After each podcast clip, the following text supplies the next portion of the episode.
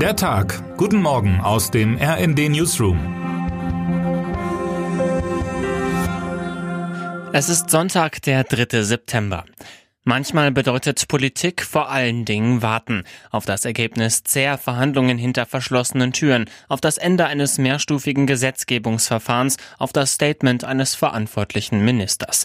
Gewartet wird aktuell unter anderem in Bayern darauf, dass Ministerpräsident Markus Söder in der Causa Aiwanger eine Entscheidung fällt.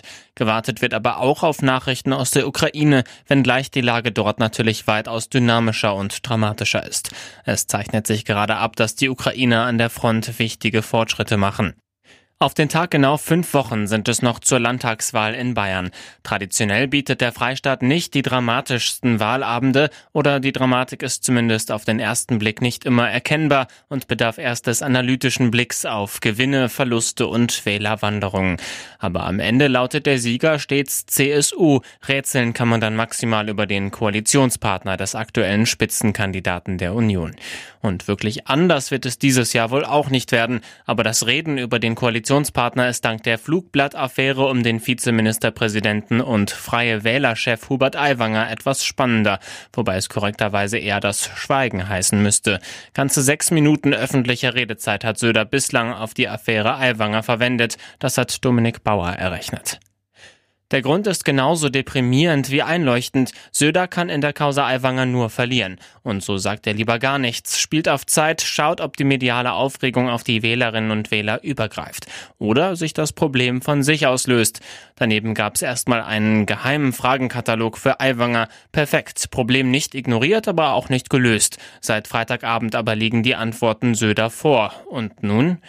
Söders Redezeit zur Aiwanger Affäre dürfte sich bereits heute verdoppeln, denn dann ist Söder im ZDF Sommerinterview zu Gast. Einen Strategiewechsel dürfte es aber kaum geben. Die Nichtlösung des Problems scheint weiter die politisch attraktivste Lösung zu sein, und so ein Fragenkatalog will ja auch erstmal ausgewertet werden. Seit Wochen wartet die Welt auf eine klare Einschätzung, wie und ob die ukrainische Gegenoffensive vorankommt. Natürlich ist die Lage im Kriegsgebiet hochdynamisch, täglich gibt es schwere Kämpfe, aber die tiefen russischen Verteidigungslinien haben einen entscheidenden Durchbruch der ukrainischen Gegenoffensive, also mehr als nur ein paar Meter Geländegewinne, bislang verhindert. Bislang. Mehr und mehr Zeichen sprechen dafür, dass die Gegenoffensive im Süden des Landes zunehmend Fahrt aufnimmt. Einzelne Berichte sprechen bereits von einem Durchbruch durch einen Teil der Verteidigungslinien und von russischen Streitkräften, die hektisch in die bedrängten Frontabschnitte verlegt werden. Die Lage vor Ort ist also extrem dynamisch und gleichzeitig von außen extrem unübersichtlich. Und so warten die ukrainischen Verbündeten auch hier auf Vollzugsmeldungen, zurückeroberte Ortschaften, klarere Verhältnisse an der Front. Dabei wären sie und allen voran Deutschland gut daran beraten, bereits zwei, drei Schritte weiterzudenken und sich auf das nächste Frühjahr vorzubereiten. Was für Unterstützung die Ukraine für die nächsten Operationen braucht und warum diese bereits jetzt organisiert werden muss, hat mein Kollege Sven Christian Schulz aufgeschrieben. Termine des Tages. Für den Bau der Anbindungspipeline des umstrittenen Rügener Flüssigerdgasterminals wird heute die Ankunft des Verlegeschiffs unweit des Lubminer Industriehafens erwartet. Vor Lubmin soll in Kürze die Verlegung der Pipeline beginnen. Die Castoro 10 war vor rund einer Woche an Rügens Küste angekommen und danach vorbereitet worden.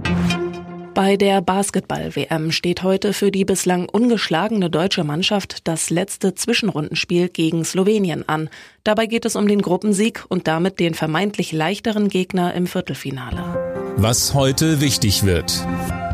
Der deutsche Regisseur Tim Kröger hat heute bei den Filmfestspielen in Venedig seinen großen Tag. Dort zeigt er seinen Film Die Theorie von allem. Aufregung, ein wenig Stolz und Vorfreude empfinde er, sagte der 37-Jährige mit Blick auf die Premiere des deutschen Wettbewerbbeitrags. Sein Thriller ist in Schwarz-Weiß gehalten. Er spielt in den 1960er Jahren und erzählt von einem Physikkongress in den Schweizer Alpen, bei dem mysteriöse Dinge geschehen. Und damit wünschen wir Ihnen einen guten Start in den Tag. Text Paul Berten, am Mikrofon Anna Löwer und Silas Quiring. Mit rnd.de, der Webseite des Redaktionsnetzwerks Deutschland, halten wir Sie durchgehend auf dem neuesten Stand. Alle Artikel aus diesem Newsletter finden Sie immer auf rnd.de slash der Tag.